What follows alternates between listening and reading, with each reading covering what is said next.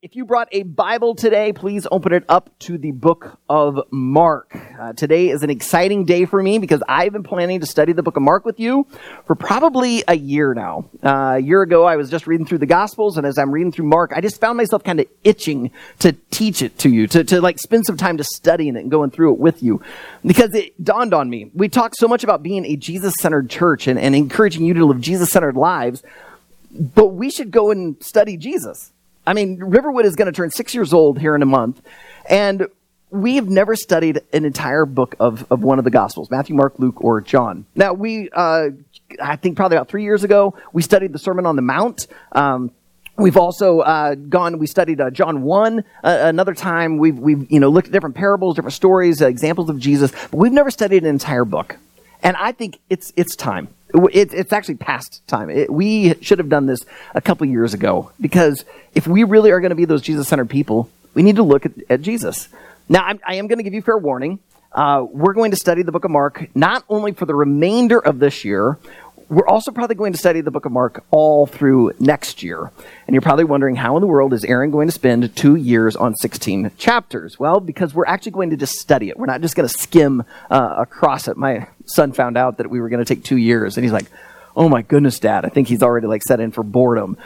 Trust me, you're not going to be bored with this book because as we're going to study through it, you're going to see Jesus just moving through it, and he is a hard worker. We're actually going to talk about that here in just uh, a little bit also, the reason it's going to take us a couple of years is we are going to take pauses. Uh, for instance, this year when I'm on sabbatical, uh, we've decided uh, that the elders and our guest teachers are each going to pick a different psalm and, and uh, teach through it. And so we're going to do the Psalms this summer. Uh, this fall, we're going to do a series just on Riverwood's pathway of how Gather, Grow, Give, Go can help you in your spiritual journey. And then this uh, December, uh, Advent season, we'll do another uh, Advent series, uh, prepare, preparing our hearts for Christmas. Um, and next year will be kind of similar. So it's not going to be uh, a hundred some weeks of just Mark. We will have some pauses in there. But this book is worth us really stopping and studying because it really gives us a crystal clear picture of Jesus. It helps us see just who he was in his person, and also it helps us discover what was his purpose. And my hope is that if you're a Jesus follower, that this book will just help you fall all the more in love with Jesus. And if you aren't a follower of Jesus yet, that this book will make you want to follow Jesus because you'll just see how amazing he actually is. So, as we get ready to dive into it, uh, let me pray and then we're going to look at some background. Uh, so, Heavenly Father, uh, thank you that we get to come and study this amazing book and look at your amazing son, Jesus. Uh, Father, I pray you just overwhelm us with, with who he is. Um, many of us were familiar with these stories that we're going to read. Uh, we, we know uh, about Jesus. God, would you help us to see him afresh? So that you just awaken something within us so that we can be that blessing out in the world that you call us to be. So, God, help us to beginning today and for many uh, next uh, weeks and months, just really capture uh, an image of Jesus that excites us and motivates us to go and love like Jesus loved and live like Jesus lived. And it's in His name I pray. Amen. Anytime you get ready to uh, dig into a book of the Bible, I really highly recommend that you find ways to study the background. Uh, just ask yourself some questions. Basically, the who, what, why, uh, where, and, and, and those sort of questions. You don't have to necessarily ask how did they write it. It was probably with like some sort of parchment and, and pen. But it's worth us asking the other things. All right, who, who wrote this? All right, so big surprise. The who is Mark. Um, actually, he's known as John Mark. Uh, we meet John Mark in Acts chapter 12. It turns out that John Mark partnered up with Paul and Barnabas. He went on one of their uh, trips, uh, the first missionary trip. However, we discover in chapter 13 that John Mark left to go to Jerusalem. Now, it doesn't say right there in chapter 13 why he left. Uh, you know, you could initially read it and think, oh, maybe he, you know, they sent him on a special mission. Maybe he was going to collect an offering. Who knows why he went? But we find out over in chapter 15. It turns out that John Mark abandoned Paul and Barnabas, just left, couldn't, couldn't handle it.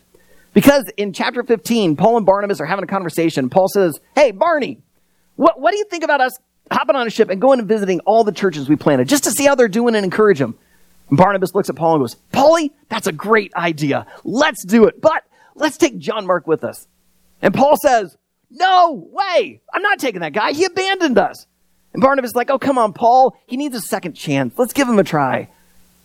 Ends up being such an argument. The two of them split apart and go separate directions. Paul grabs Silas and they take off to go plant more churches. That becomes Paul's second missionary journey. And Barnabas takes John Mark, and all we know is that they headed out. That's where the story in, in the book of Acts kind of ends. I can't help but wonder what would have happened if Paul won that argument? Like if Barnabas kind of caved in, said, All right, wh- whatever you want, Paul, and they don't take him. I, kind of wonder do we even end up with the Gospel of Mark? Maybe we do, but I just love that Barnabas cared so much about John Mark. And he says, Yeah, I know he abandoned us, he was unreliable. But you know what? He still matters to God. So therefore, he matters to me. And so let's take him along and just continue to disciple him. But it wasn't just Barnabas that discipled. It was also another apostle, Peter. In 1 Peter chapter 5, we learn that John Mark was considered like a son to Peter. Peter became his mentor. And it's kind of not surprising because in the book of Mark, you actually see Peter mentioned more than in Matthew, Luke, or John.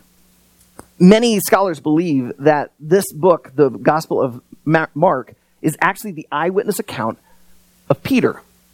Uh, when the canon was kind of being set people were determining whether or not a book should be allowed into the Bible, one of the things was it either needed to be written by an apostle, like Paul, or it needed to be written by someone who was very closely associated. And for Mark, that was Peter. And so as we read through this, we're going to discover that this is kind of Peter's firsthand account, but God used Mark to pen it. So that's a little bit of the who. All right, now next, the what. What is it that he wrote? Well, he tells us right in the very first verse, Mark 1 1. He says that this is the beginning of the gospel of Jesus Christ, the Son of God. If, if you were to go and read in the book of Luke, you, would see uh, Luke kind of uh, start off, um, uh, you know, just he kind of rambles a little bit. Not not Mark. Mark just jumps in right away. This is what I'm doing. I am writing the um, gospel, the beginning of the gospel of Jesus. It's funny, in the book of Mark, Mark rarely gives any sort of commentary. Uh, if you read in Matthew, Luke, or John, especially John, you'll notice that there'll be these like side comments. It's like them giving their, their input and feedback or, or, you know, kind of putting themselves into the story, but not with Mark. Maybe that's because Mark wasn't actually there. This is Peter's account, and he's just recording it. But I also think it was purposeful on, on his part. I think Mark is trying to not put commentary in because he wants his readers to figure this out for themselves. In fact, the very end of the book of Mark ends really, really abruptly. Oftentimes, you'll see your translation might have some sort of note saying, well, there's also this ending in, in some manuscripts. There's, there's this ending, you know, a little shorter. But the original manuscripts, the best we know is that these women go out to the tomb to, to uh, take these spices after Jesus died away, uh, died on the cross, and they show up at the tomb and he's gone. And it says that they were so fearful they told no one. And it just ends right there. It, some people, it really bothers them that it ends like that. Like, why didn't he talk about the resurrection more? Why didn't he talk? I can't help but think that Mark did that intentionally because he wanted people to make their own decision. It's like he said in the very beginning this is the gospel of Jesus Christ, the Son of God, that's what I believe. Now, I'm going to lay out my entire case. I'm going to tell you all of these stories about how awesome Jesus is, but you're going to have to make your own decision. And so I think that's kind of the what he wrote. Now, where did he write this? Well, all of these, um, first of all, we believe he wrote it in Rome. I'm going to talk about that here in a little bit. But the stories that we read all take place within Israel, the Palestinian region. Uh, but one thing I want to point out is that oftentimes you will notice through the book of Mark that you'll see Jesus do ministry to Jewish people, and then he will go and do this almost the same thing towards Gentiles. And sometimes it seems like Jesus is just jumping across the Lake of Galilee. Hey, let's do some ministry here, let's do some teaching. All right, we're going to go over here and we're going to do the same thing. And then we'll go back and then back and forth. It's kind of interesting to me that Mark draws out this ministry to these Gentiles. I can't help but wonder if the effect of Peter upon Mark influenced this. Because we see in Acts chapter 10 that Peter is the first apostle called to bring the gospel to Gentiles. Now, we learn in Galatians uh, 3 that Paul actually had to uh, uh, um, kind of confront Peter because Peter actually, after doing ministry to Gentiles, began to kind of pull away. And, and he, he kind of gets called uh, on it. I, I think though over time, Peter was like, yeah, God brought the gospel not just to us Jews, it's also for Gentiles. And so we need to bring the gospel to them as well. And so we notice Mark kind of bring that out in his book. All right. And then when was this uh, book written? Well, most scholars believe it was somewhere between 63 and 70 AD. Now, the more liberal the, the scholar is, the, the later they put the date. I mean, there's some that's trying to say it was like in the 90s. The more conservative they are, the earlier they try to put the date.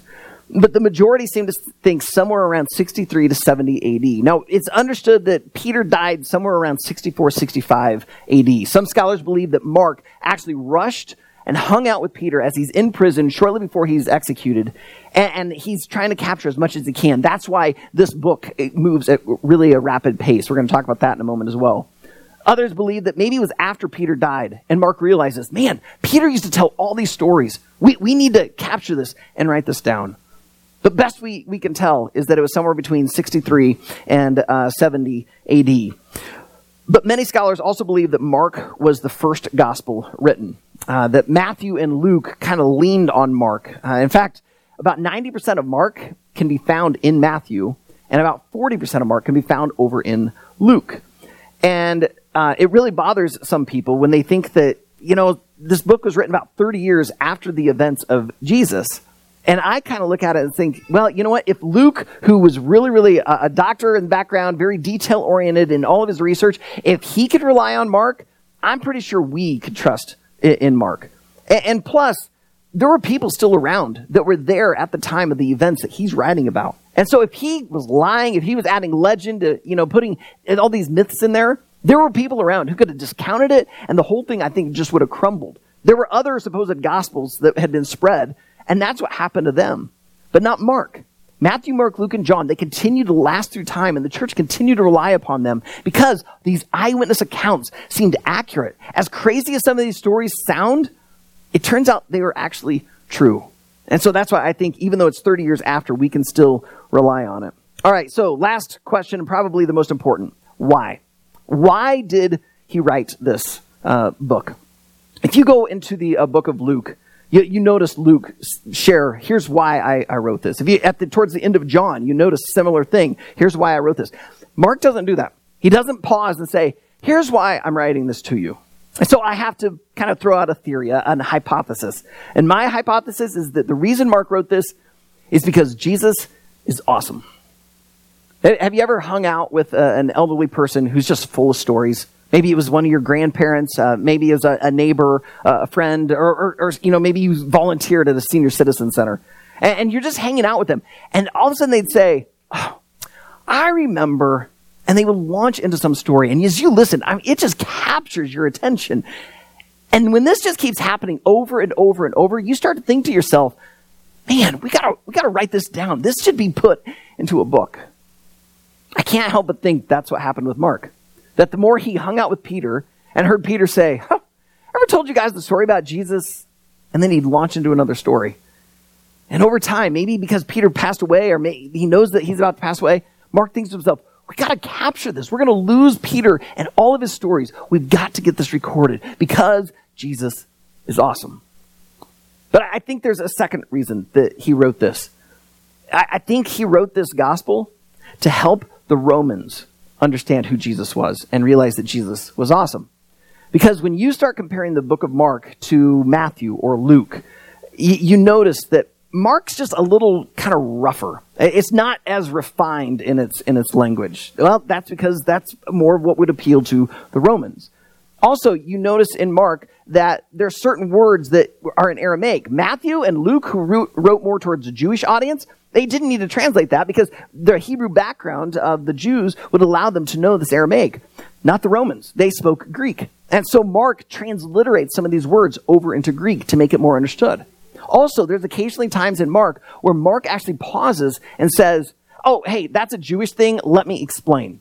And he takes a moment to explain it out, whereas Matthew and Luke don't need to do that as much because their audience was already Jewish. But then also, we notice kind of the pace that Mark moves at. I alluded to this earlier.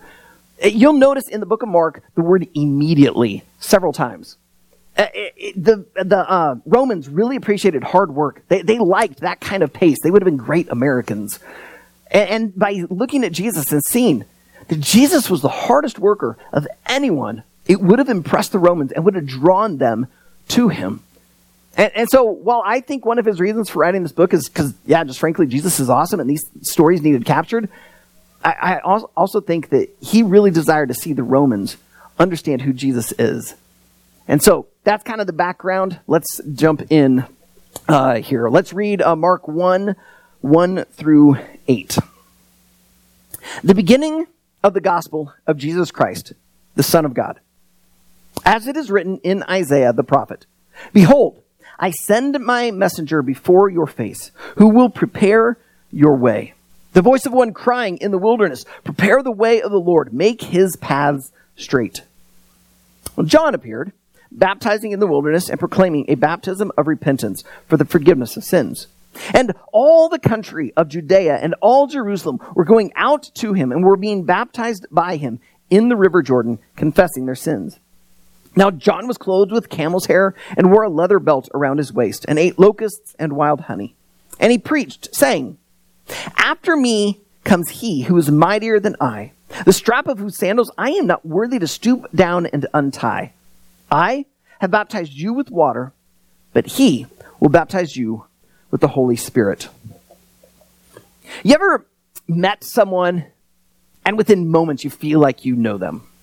And maybe it's because they gave you a really good first impression and you just feel like you suddenly just met your best friend. Or maybe it's because they gave you a really bad impression and you knew someone else like that. So you just immediately had a sense of, you knew how they were going to act, the kind of things that they would say. It didn't take you long to have a sense of, I, I, I really get this person. We kind of get that with Mark here in the beginning. Mark just moves at a really rapid pace. We kind of get a sense right away. Because in Matthew and Luke, what takes them four chapters, Mark condenses all down here into one chapter. I, he just moves. After saying his initial sentence, suddenly he's off to the Old Testament. Then he's introducing us to a character. I mean, it's just bam, bam, bam. He wastes no time at all. Uh, he, the first thing he wants to do is he just wants to uh, uh, start things uh, right off, right away. I, I remember uh, just in, over December, I was reading a fiction book. My daughter had highly recommended it. Um, I had read some other books by this author, uh, Brandon Sanderson, and really enjoyed them. So I was excited to read this book. And this book is like a thousand pages. I mean, it's super, super thick. And so I'm, I'm starting in it, and I, I, open it up, and the prologue starts off, and I meet these two characters. And it's right after this big bloody battle, and so it just engrossing, gra- grabs you right in. It's a fantasy novel, and so I, I start reading it, and I get to the end, and I turn the page, and it says chapter one, 4,500 years later. I kind of stopped, like, what? Like, why that prologue? I was a little confused. So, uh, anyway, all right, we'll start chapter one. And I meet this character, and he ends up getting into this battle and this fight, and it's really engrossing. And all of a sudden, that chapter ends, and chapter two says seven years later, and introduces me to a completely different character. And so by chapter three, I'm really frustrated. Like, I'm sitting there yelling at the book, like, who's the hero? Like, come on, who should I be rooting for here? I, I, it was really, really frustrating. Mark is the exact opposite. Mark is not writing a fantasy novel. He is sharing true stories. And he also doesn't start you off and then, oh, let me jump to this character. Oh, let me jump to this character. No, he starts right off. Hey, here's who this is all about. This is about the gospel of Jesus Christ, the Son of God. Now, if you grew up in church, you, this sort of sentence, I mean, this just blows right by you. I mean, yeah, you've heard of Jesus Christ. Uh, some people actually use it as a curse word. He's considered the Son of God. Yeah, yeah, yeah, we've, we've heard this. Just move on. But to his Roman readers, I think this would have stuck out because the Greek for Christ was Christos, and it meant anointed. But the Jews, when they talk about Christos, their word was Messiah, this anointed. It had kind of these divine overtones. To the Romans, not so much. It meant an anointed royal figure, kind of like a king. And so, really, what he's saying there is this is the beginning of the gospel of King Jesus. But so that they wouldn't get confused and think that, ah, this is just another king, he, he distinguishes him and calls him the Son of God. In other words, this is not just a king. This is the king. And he doesn't just rule over an empire like the Roman Empire, he rules over the entire universe. There is no one else like him. This is the power of Mark. In one short sentence, he grabs both the humanity of Jesus and the divinity, and he helps us see this guy you want to pay attention to. You want to get to know him. So he, he lays out, hey, this is my case. This, what I'm about to give you, is the gospel. It's about Jesus Christ, the Son of God. And like a good lawyer, he begins to build his case. Uh, in fact, he's about ready to call someone to the witness stand. But so that we know that this expert is someone we need to listen to, he wants to give a little bit of background. And to do so, he jumps to the Old Testament, verses 2 and 3.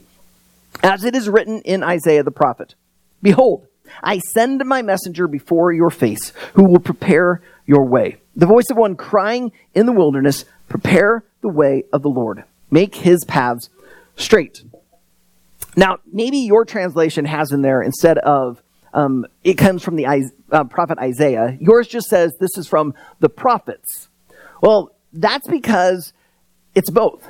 It turns out that there in verse 2, the, the uh, first half there, that part is actually from Malachi 3 1.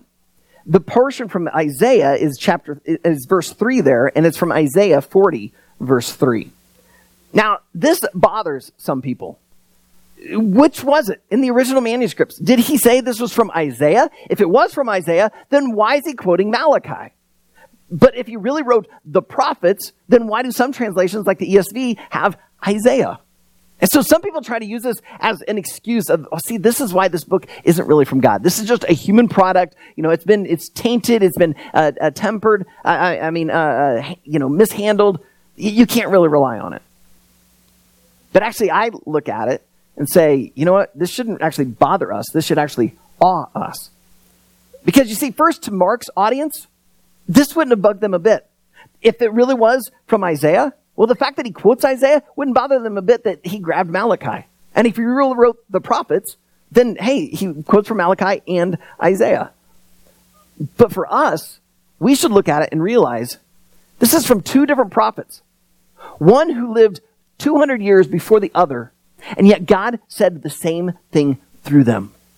Saying, I'm sending my Messiah. I'm sending myself. I'm coming. And to get ready for that, I'm going to prepare the way through a messenger. There's going to be one who's coming who's going to prepare the way for the Lord.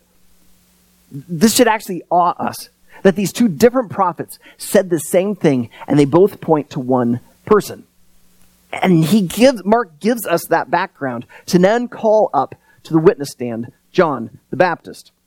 We meet John in, in uh, verse 4. John appeared baptizing in the wilderness and proclaiming a baptism of repentance for the forgiveness of sins. And all the country of Judea and all Jerusalem were going out to him and were being baptized by him in the river Jordan, confessing their sins. Now, John was clothed with camel's hair and wore a leather belt around his waist and ate locusts and wild honey. I just pretend for a moment that this really is a courtroom uh, the lawyer Mark stands up, says, Your Honor, I'd like to call now John the Baptist. And John begins to walk up, and Mark gives the background. Here's why we should listen to this guy. He was prophesied about, you know, uh, 600 years before he ever arrived. So he starts walking up, and I think the whole courtroom would kind of gasp because he'd be walking up there, snacking on some locusts, some bugs, you know, dipping his hand into some honey, hair just kind of frazzled because he lives out in the wilderness. People are like, Whoa, what, what's that smell? And he walks up, and then you see his garments. He's got this camel hair, and it's tied around with a leather a strap. And this just makes people like, what is going on? But any Jews that would be in the courtroom would look at John and realize what Mark is doing. Because those things would identify him as Elijah. In 2 Kings 1 8, Elijah is described as wearing this garment of hair with a leather belt around. Zion, you want to put that up? All right, so he, this is how he's described. Well, as soon as Mark describes John this way, any Jew that's reading this realize, whoa, wait, this is actually about Elijah, which would make sense because in Malachi, Uh, we're coming back to it. We, we looked at 3 1 earlier. Now we're at, Malachi 4, verse 5. He writes, Behold, I will send you Elijah the prophet before the great and awesome day of the Lord comes. And so any Jewish reader would look at this and realize, whoa, I see what Mark's doing. He's setting John the Baptist up as this true expert on Jesus. He's the one who's supposed to come and prepare the way for the Lord. He is Elijah. And Jesus himself in Matthew 11 confirms this. He says, if you can accept it, John is the Elijah to come. So, in other words, now John's on the witness stand. And Mark has called him because he knows John's going to help make his case that Jesus is the Christ, the Son of God. So he questions him. All right, John, what would you like to say for yourself? And this is verses 7 and 8. And he, John, preached, saying, After me comes he who is mightier than I, the strap of whose sandals I am not worthy to stoop down and untie. I have baptized you with water, but he will baptize you with the Holy Spirit.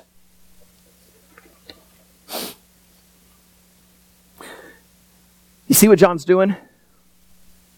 He's doing the exact same thing that Mark did to start off his gospel. Mark starts it off. This is the gospel of Jesus Christ, the Son of God. So now, my first witness, John, what would you like to say about Jesus? Are you going to convict him as the Son of God? John says, I'm not even worthy to untie his sandals. That's how awesome and amazing Jesus is. Uh, few years ago, there was a Christian leader who uh, wrote a book and then put together, kind of designed this curriculum and online course, if you will, all designed to help Christian leaders like pastors, uh, others, to build a platform. Meaning, not just a stage, but to build a platform for which they can speak. Now, the heart was in the right place. Use your platform to help draw people to Jesus. But the way to go about doing it was to start a blog, was to put together an email list, to get people to subscribe. And as you amass this big uh, tribe of people, you now have a platform, hopefully to point them towards Jesus, but also it's to hawk your products. If you write a book, you can then sell it and you'd have a better seller. You, you can put together these online courses and other people will sub- subscribe to them. You build yourself this platform and hey, you'll get rich. I think John the Baptist would hear that and go, bah, nah, that's waste. Uh, that's a waste. Because if you think about it, John had a platform.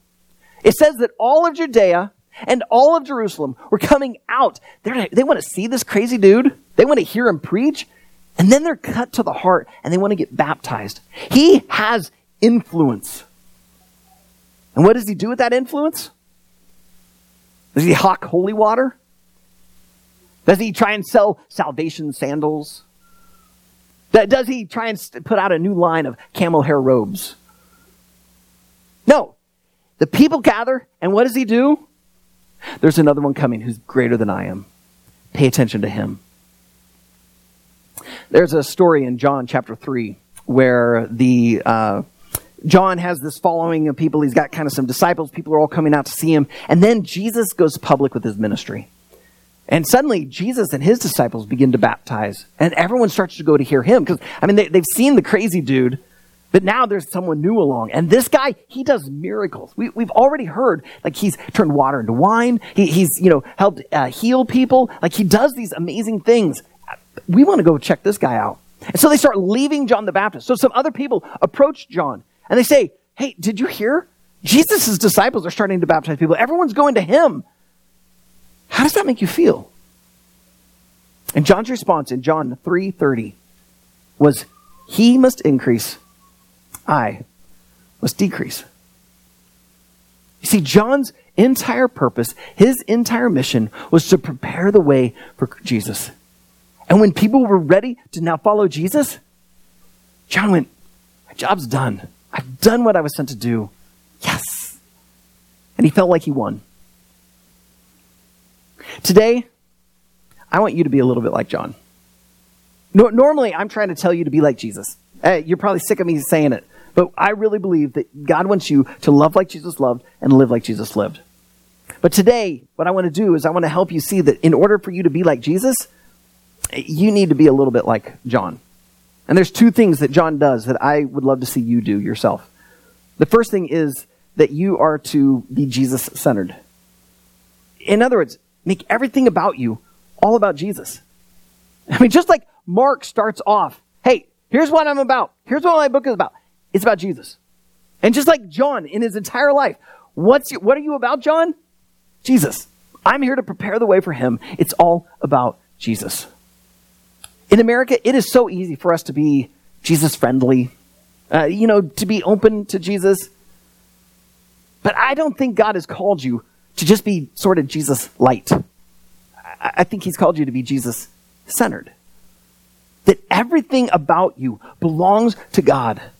Jesus came to die on a cross for the forgiveness of our sins. And by doing so, he, in a sense, purchased us away from sin so that we could belong once again to God and he could begin to restore that image of himself within us. So everything that we are belongs to him. And if God were to call us into wilderness to wear camel hair clothing, then we'd do it because it's all about Jesus. So the first thing I think we should take away from John is that we're to be Jesus centered. But the second thing I want to encourage you is that if you are a Jesus follower yourself, is that you are to prepare the way for someone else. We uh, began the year 2020 with the 21 days of prayer. And during that, I was encouraging you that this year, would you just identify one person in your life who does not know Jesus? It might be a family member, could be a coworker, a neighbor, a friend, someone that you care about and I was encouraging you, just simply begin to pray for them. Right? That's one way to prepare the way. Just start praying for them. Pray for them weekly. In fact, I would encourage you, pray for them daily. Just set a daily alarm on your phone or on your watch to remind you to pray for your friend. Pray that God would open their eyes. Just pray. And that's one way that you end up preparing the way for them to find Jesus. But also, I want to encourage you find ways to show them that you care. They are not a project, they are a person. So find ways to, to serve them. Find ways to just sit and listen to them. Invite them. Just hang out together. They're a human being. Just love them. Care for them. But then ultimately, what you long for, what you want to see happen, is God just open avenues for you to share the gospel. That as you just share about your faith, as you just share about Jesus, you're helping now prepare the way for them to find Jesus, follow him. So, really, what I'm encouraging you to do is just prayer, care, share for your one. And you never know what God will do. Maybe He will open their eyes, they will be transformed, and they too will one day say their life is all about Jesus Christ, the Son of God. That they're not just following another king, they're following the one true king. That suddenly they themselves become Jesus centered. And one day they might come to the place where they will say, he must increase, and I must decrease. But for us to see that for our one, means uh, we ourselves need to be Jesus centered and then pray that God would let us prepare the way for them to find Jesus and follow him. So, Heavenly Father, I pray that you would help us to do that, that help us to be Jesus centered people who are you use to prepare the way for others. Uh, Lord, I pray right now for anyone that might be here that does not know you that today would be their spiritual birthday. That you would change their heart, you'd open their minds, and that they would see that Jesus is incredible. He is the Christ, He is the Son of God. He's one that we're not even worthy to stoop down and untie his sandals. God, as you lead those people to that place, would you just help them to confess their sin, to surrender their life, and to begin this journey of putting you first? And God, I pray for all of us here that not just through the, the whole entire book of Mark, but that even today, you would just help us to fall more in love with Jesus. And we would be a little bit like John the Baptist. That we would realize that the reason you put us on this earth was to make our lives all about you. Because that's what gives you the greatest glory. And it's also what allows us to do what you called us to do. So, Father, help us to be Jesus centered people. Help us to love like Jesus loved and live like Jesus lived so that we can go and be the blessing you've called us to. And God, I pray that you would use us to help our one find you. That you would use us, and in this calendar year, in 2020, we would see all sorts of people bow their knee before the King to confess their sin and declare Jesus is Lord, the Son of God. So, Father, I pray that you would do these work, this work in us as well as through us for your glory and for our joy. And it's in Jesus' name we pray together. Amen.